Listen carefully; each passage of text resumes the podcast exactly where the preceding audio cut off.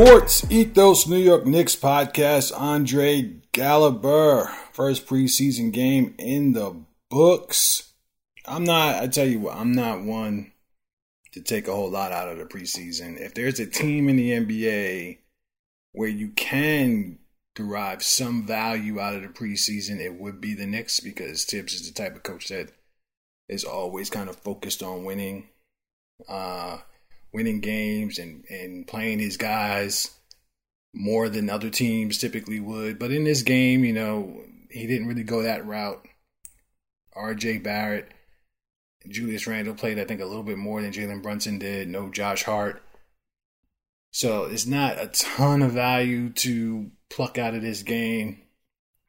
And I'm seeing a lot of Knick creators and podcasters guys that I really know their stuff and guys I respect getting bent out of shape about anything in a preseason game, especially the first one.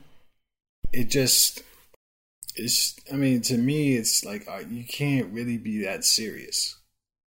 It's the preseason. You're looking at a team that you know went to the second round of the playoffs last year, brought back many of the same components of that team and added some pieces and by all all accounts, added a piece in Donte that is an upgrade over the pieces they lost in Obi Toppin. Obviously, the bound the roster might be a little imbalanced right now, but so be it. Obi Toppin is not the difference between the Knicks being the same caliber team they were last year or not. I don't care how big of a fan you are. So why would you get bent out of shape because they quote unquote struggled against the backups of Boston of the Boston Celtics. Like, why? What do you what do you think is what do you think the message is that you got from a game that they struggled against the backups of the Boston Celtics in the first preseason game? The very next season, with the same team that went to the second round of the playoffs, was a Final Four team or Final Final Eight team. Sorry, Final Eight team in the NBA. It's just silly. It's silly. It, it really is. It's silly. Just think about it. It's silly. Guys are coming out there, they're trying things, they're trying to get themselves in game shape, game speed. You got a guy in Donte who's never played with these guys before, never had live action basketball with these players before, never played for this coach before. Chill out. The two teammates he's familiar with, Jalen and Josh, weren't even on the floor that much and weren't on the floor with him. So come on. Like, you're going to beat Donte up. Now, there are some things you could take out of this game. You know, you should be a little concerned that you kind of saw the same Grimes. Now, the same Grimes is not a terrible Grimes. Some of you need to get used to that. But I kind of expected Grimes to at least have the aggression level of someone who's going to live up to some of the preseason talk from him. And guys surrounding the Knick team about how he's gonna, you know, be more aggressive offensively. He still looked like, you know, he, I don't like when I see him take a shot, wide open shot, and I see him miss badly. It it scares me because it screams hesitation, it screams anxiousness, it screams a lot of psychological factors that just shouldn't be the the case with Grimes at this point. It was a fast break where he missed the pass. The pass went right through his hands. These are things. These are like nervous things that I see from Grimes sometimes that that really kind of make me make me nervous about what kind of is he really just a rhythm player? And you can't really be a rhythm player on a team that's as deep as the Knicks because you're going to be you're going to be out of rhythm and you're not you're going to be on the bench because there's too many other guys that can play your your position. So you kind of have to be more of a professional. You have to be ready all the time. And when the ball finds you, you have to kind of know what you want to do. And before you start criticizing Thibs, which everybody is quick to do with the offense being so robotic, there are plenty of players around the league who are in similar positions to all of these guys who don't get a ton of minutes, don't get a ton of opportunities, but when those opportunities come, they know what to do with them. There are plenty of guys all around the league who are like that, who don't have the overall talent on both sides of the floor that Grimes has. So I can't give Grimes that excuse. You know, the ball's going to find you and you got to make a play and you got to be ready to make that play. That's part of being a professional. And again, we're not going to overreact. I just didn't, it wasn't a positive thing that I saw from Grimes. We're not going to make it too much of a negative because it's preseason, but it wasn't positive. It wasn't positive. That's, that's for sure. I'm leaving Donte alone. I'm not. I'm not bothered. We already know who Donte is, so let him go 25 games of the season not playing that great, and then you can have you have something to say. I liked the way they went to RJ. They went to RJ in transition, secondary transition. They gave RJ on the ball screen opportunities. It seemed like, you know, Jalen was only in the game for a few minutes. It seemed like they were going out of their way to make sure that RJ was the centerpiece of the offense more often than he was last year. And I think that's a good sign. I think RJ has shown through the playoffs last year, over the summer, although we don't put a whole lot of into FIBA performance but he has shown that the ball should be in his hands just a little bit more. I'm not saying all the time, but just a little bit more than it was because he has the ability to get to the free throw line, which you saw a lot last night. And uh, his shot wasn't really on, but he was aggressive shooting the ball, which is not really his problem in general. But you know, he was shooting well in FIBA. I think if he settles down, I think he'll shoot well this year because he doesn't really struggle with confidence. He just is more technique, is more more of a, a sloppiness to his game. So he did change his shot form over the summer. There's been some talk about that. His shot for his release looks a little bit different, a little bit more to the side than than it was uh, previously. His free throw, his free throw release is also a little bit different than it was last year. And he shot well. He shot well in FIBA. That's one thing to take away. Shooting well, you shoot well anywhere. That's, that's the way I take it. If you can shoot well anywhere, if you if you can shoot well in FIBA, you can shoot well in the G League. If you can't come to the NBA and shoot well, then that's a psychological problem. Unless it's a size thing. To me, that's a psychological problem. That's scary to me. I don't think RJ has a psychological problem. I think RJ has all the confidence in the world. He needs to refine his technique. He needs to refine his skills. And I saw growth in the summer from him uh, just in how he attacked. I saw growth even last year, and you saw growth in the playoffs. So uh, I I did see them go into RJ a little bit more in the screen game and in transition, and I think that's a good thing for the Knicks. I think it's a very very good sign. Uh, the other good sign I thought, uh, outside of the shape that everyone looked in, Mitch looked like he was in good shape. Uh, he looked like he was already engaged in a preseason game. And same thing with uh, Julius Randle. The one thing I noticed about Julius, and you're gonna think I'm crazy, but I look at little things. It looked like his handle and how he, his reactionary ball handling was a little sharper than previous years. Meaning he was reacting to the defense a little cleaner with his dribble.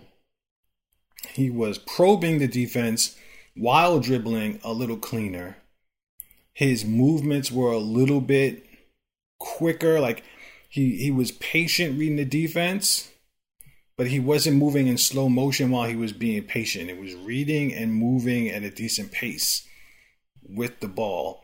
And defensively, I saw him make some recoveries defensively, some rotations defensively that you didn't often see during the regular season. Plays where he would be kind of lazy getting out to shooters. He seemed like he was, uh, instead of being you know, three quarters of a step behind to a full step. Uh, like he's been last year, he was like maybe a half or a quarter step behind on the rotation. You know, he didn't wait to see the pass and then go the way he typically would. He was kind of off at the the thought of the pass in anticipation of the pass. He got to the to the corner or got to the rotation. You know, so I thought that was promising from Julius. It, it, was there were just some little tiny plays. Julius made a nice move in the post too. He didn't settle for the fadeaway on the baseline. He did an up and under And I thought that was miraculous. You see Julius start doing that more often instead of settling for the fadeaway jump shots, but actually using his post game, which he is very strong at, quiet as kept, and using moves like up and unders and, and spin moves and, you know, crafty little, you know, seven feet from the basket moves to get to the front of the rim as opposed to just always settling for the fadeaways. I think that's a real promising sign for Julius. And if he's scoring from different areas of the floor, it also makes it more difficult to double team him when he's getting the ball in different areas of the floor, especially when the offense might be going through RJ sometimes, and you know it's going to go through Jalen sometimes. The ball finds Julius on different areas of the floor, and he's able to make various moves very quickly. He's going to get the free throw line, he's going to get some scores, and it'll be a little tougher to, to anticipate the double teams for for the defense.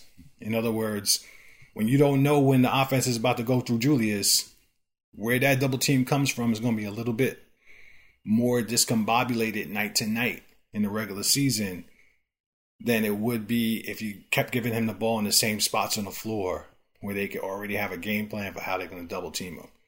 You understand what I mean? It's one thing to go through Jalen. Jalen has to get the ball up, and it gets to RJ. RJ calls for a screen. He goes through the motions. He collapses defense kicks it to Julius or kicks it to Grimes and there's no shot and then and Grimes finds Julius and now Julius has an idea what he wants to do with the ball, how he wants to attack. It's hard to double team him in those situations. And it's hard to guard him. And it didn't happen a ton last night, but I saw them not going through Julius, them not going through Jalen, but going through RJ makes them a more dynamic offense if RJ lives up to the billing. Because Jalen's going to end up in an isolation. We all know how good Jalen can be. Julius is going to end up in isolation. We all know what that looks like. But getting RJ Barrett going downhill, off screens, with an array of finishes at the rim, eh, seeing that seeing that consistently can be an issue. Can be an issue for teams if RJ knows when to pass the ball. Because that means he's kicking out he's kicking out to Grimes, He's kicking out to Julius. He's kicking out to Jalen. Now, two of those guys can be nasty on a kick out against a rotating defense. We're, we're going to see what Grimes is going to do. Now, once again, you see how little people follow the team. I think it was the first day of training camp that that Thibs said, and I said this in the last show. Thibs said that Jericho Sims is probably going to be the back of a four right now and I gave my feelings on it. I'm not a huge fan. I'm not necessarily, I don't necessarily dislike Jericho Sims, but I do like how they used him. We talked about this over the summer about how they inverted Hartenstein and Sims a lot, where Sims would be setting the screen and Hartenstein would be on the perimeter. It didn't necessarily work out tremendously when Hartenstein got the ball on the perimeter.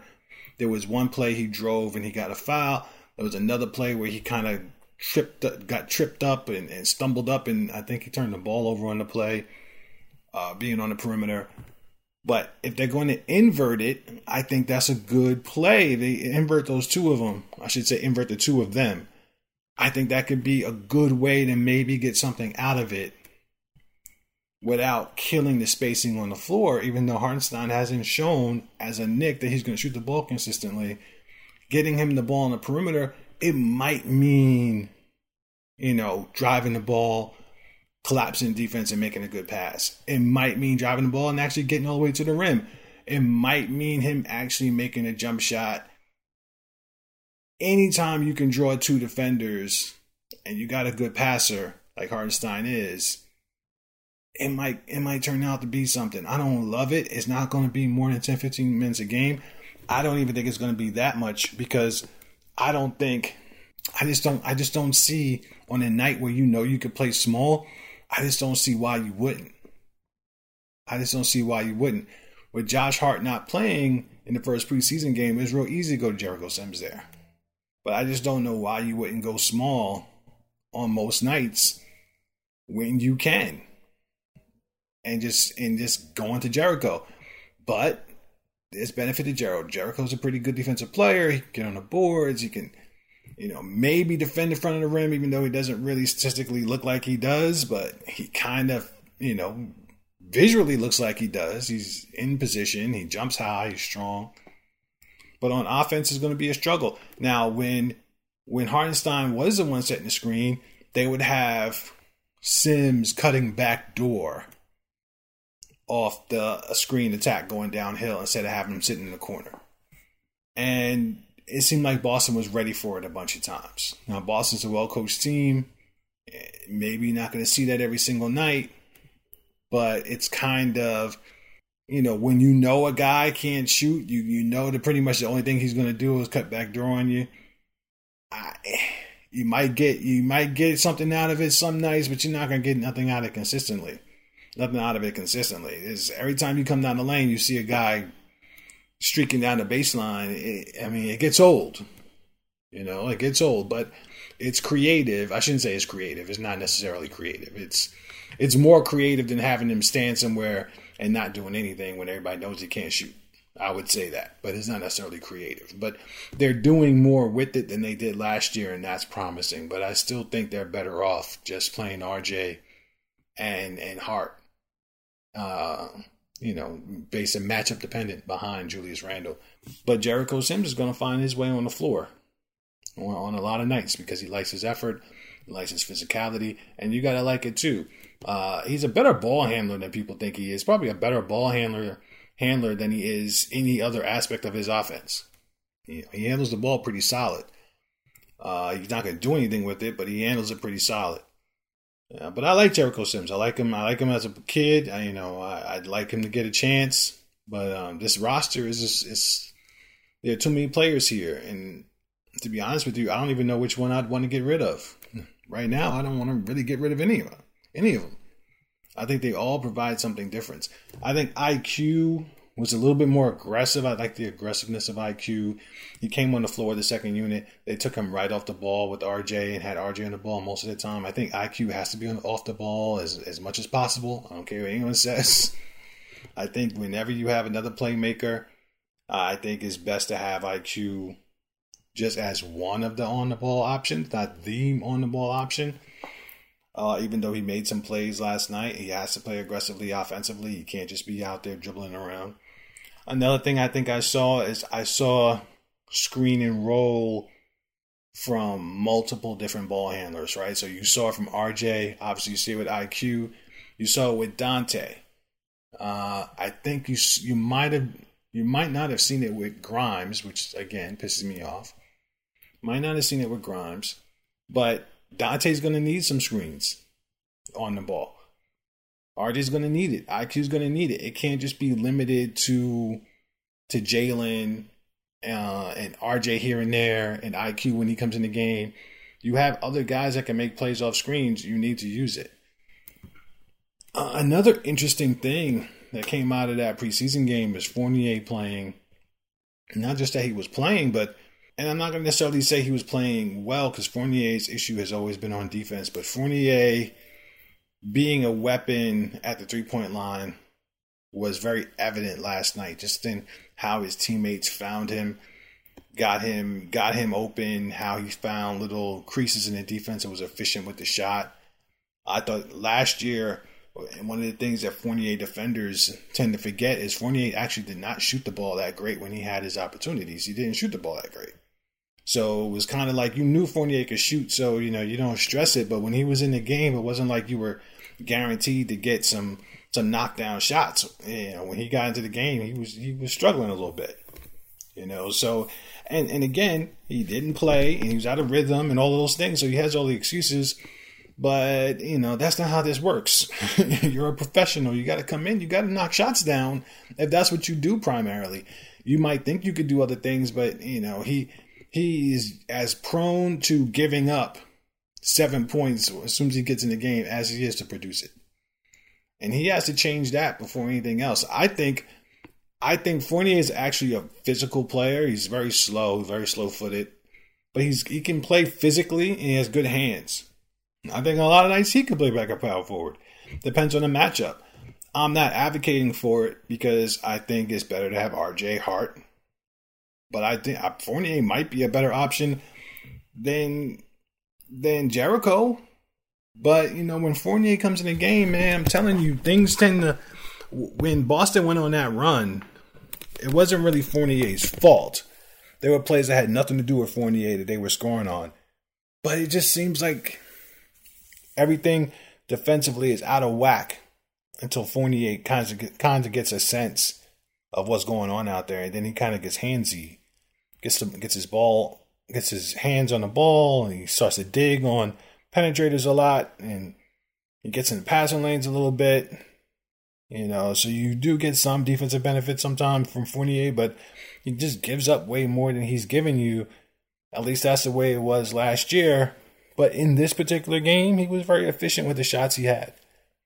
You know, and he looked comfortable with the shots he was getting. You know, so I just think, you know, the Knicks' depth is their strength. But if you don't use the depth properly, it doesn't really make a difference. And when I say that, I mean if you're not going to use all the weapons on the floor, and I'm not saying this preseason game indicated that they wouldn't. This preseason game, and it's just a preseason game, indicated indicated that they would. The way they went to Donte with some screens, the way they were going to RJ, it looked like they were trying to use the weapons on the floor. But if they don't use the weapons that are on the floor, then it doesn't matter how deep they are. Because the end of the day, if you're gonna if you're gonna miss the shots that you're getting, it doesn't matter. It really just doesn't matter. You know, you next man up if somebody gets hurt. Outside of that, if you're not scoring from every position, obviously they can guard pretty much everybody who steps on the floor can guard a little bit. Sans RJ and Evan. If you're not and Jalen struggles, if you're not if you're not providing something offensively efficiently when the opportunity finds you, it doesn't matter if the Knicks have good depth. It just doesn't matter. It only matters if everybody's skills are accentuated and actually used efficiently. And that's on them and that's on the coach. So, and when the playoffs come, that depth cannot, you know, everybody's going to shrink down to an eight man rotation for the most part. So the, the depth can help you if you use it, but it, it doesn't matter if everybody's not knocking shots down and everybody's not making positive plays for various reasons. So that's the one thing that has me nervous about the Knicks' depth. It would it, it would almost seem like it would be better. It would be better if they consolidated. And I'm not breaking new ground here. They consolidated some of these some of these players. As much as I like them individually, it may, it just may seem like they have to. If they, and again, one preseason game, I'm not tripping. They they have got to get the ball in all of these people's hands to do what they do best to make this depth work. Otherwise, it's just a cluster. You know what I'm saying? I, I don't want to say it. you just got too many guys who are just out there not getting getting it done because they're out of sorts, they're out of rhythm, they're not getting the shots they're used to, whatever the case might be. So they, they have to play with a little pace. They have to move the ball. They have to give everybody an opportunity to accentuate their skills. You know, and you look at some of the comments from Derrick Rose that played into Thibs' criticism. He didn't want to criticize Thibs too much, but he basically talked about the the rigid nature of, of Thibs's offense, his workouts, his practices, and how it doesn't necessarily and, he, and now I'm putting words in his mouth and paraphrasing how it doesn't necessarily accentuate everyone's skills and puts everyone in rhythm. You know, in in this one preseason game, it looked like they were more there was more efforting towards doing that, but it's got to happen, and that's the only way the Knicks go to the next level with this particular team. So anyway, it's the preseason. We're not gonna make a big deal out of everything. I thought it was mostly some positive signs out there. So Obi Toppin's little brother out there, he looks real spry, real light on his feet, real long and lanky. Uh, he already made comments about how he's not his brother. He, he plays a little bit more defense. He did he didn't say it like that, but he said it like that. He said he said my brother and I bring different things to the floor, and, he's I I basically I basically said I like to play defense. so And you can see that, but you know what? He's not going to play. He, you know, none of these guys are actually going to play. The Knicks have too many guys here. You, you want them to continue to develop. You you want to make sure you have guys on your roster that you're developing towards in the next couple years when the roster has to kind of, you know, Ross is going to have to do some weeding out because they can't afford to keep everybody. So, and I've been saying this for a long time. The Knicks window is small. It's up until Jalen and Jalen and Julius got to get paid. When that happens, you're not going to be able to afford to have this kind of depth. So this this has to, and the IQ's trying to get paid too. This has to come to fruition really soon, or they're not going to be able to get that player they're looking for, that superstar player, that high end player, that three level scorer, two way three level scorer who gets the free throw line can't be stopped, can't be guarded. Getting that guy with a strong roster around him is not going to happen past another couple years. So they got to make the best of it. They got to keep the momentum going. I don't necessarily see them making any huge trades before the end of the season.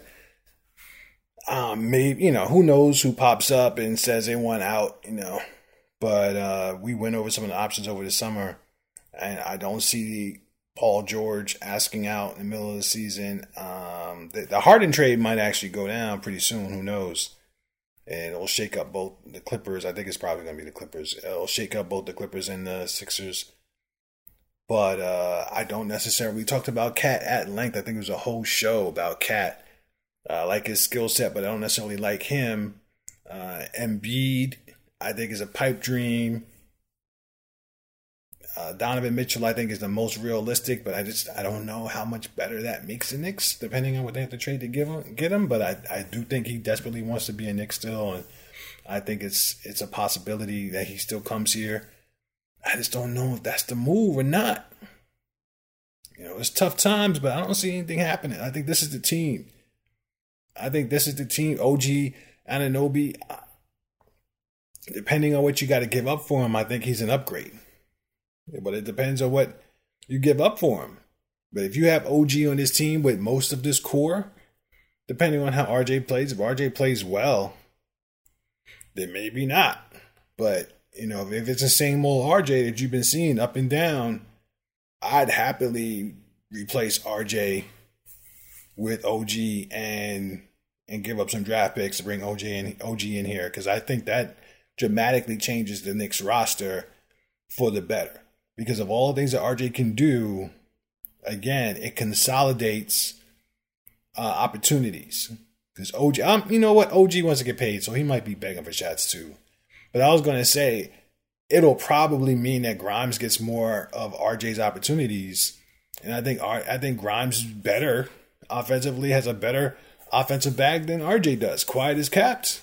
If he can get out of his own head, you know, you'll see more on on ball, more on screen opportunities for Grimes if RJ wasn't here.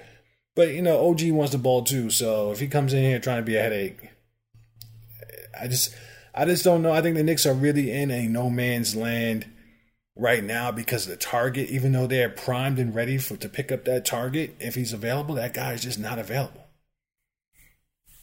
They might have to just make do with what they have and just be be better. If Miami can compete for, to get to the finals with the roster that they have, so can the Knicks. You know, everybody's gotten better. I know the Celtics are better and Milwaukee's better, but we talked about last year. The Celtics were already good. Milwaukee was already good. You already had to get past those teams being better than you if you wanted to get to the finals. But if Miami can do it, why can't the Knicks? It's it's really up to them. It's really up to Thibs. It's really up to how they approach the game. And I think that's really where you want to be. You want to be in a place where if you play your game and you play smart, you have a chance to win. And not not in a situation where you want guys to be something that they're not. You just want them to be the best that they are. That's what the Knicks are right now. If those players are the best that they are, not, oh, potentially Grimes could be a 25 point scorer. Not that. No. Just be the best that you are every single one of these guys, and the Knicks can beat anyone in the conference and then put the asterisk next next to the Celtics and, and the Sixers. Because it's not the Sixers, um, the Bucks. Because it's a toss up at that point. Those are better teams, but it doesn't mean they can't be beat. Boston was better than Miami and they got beat.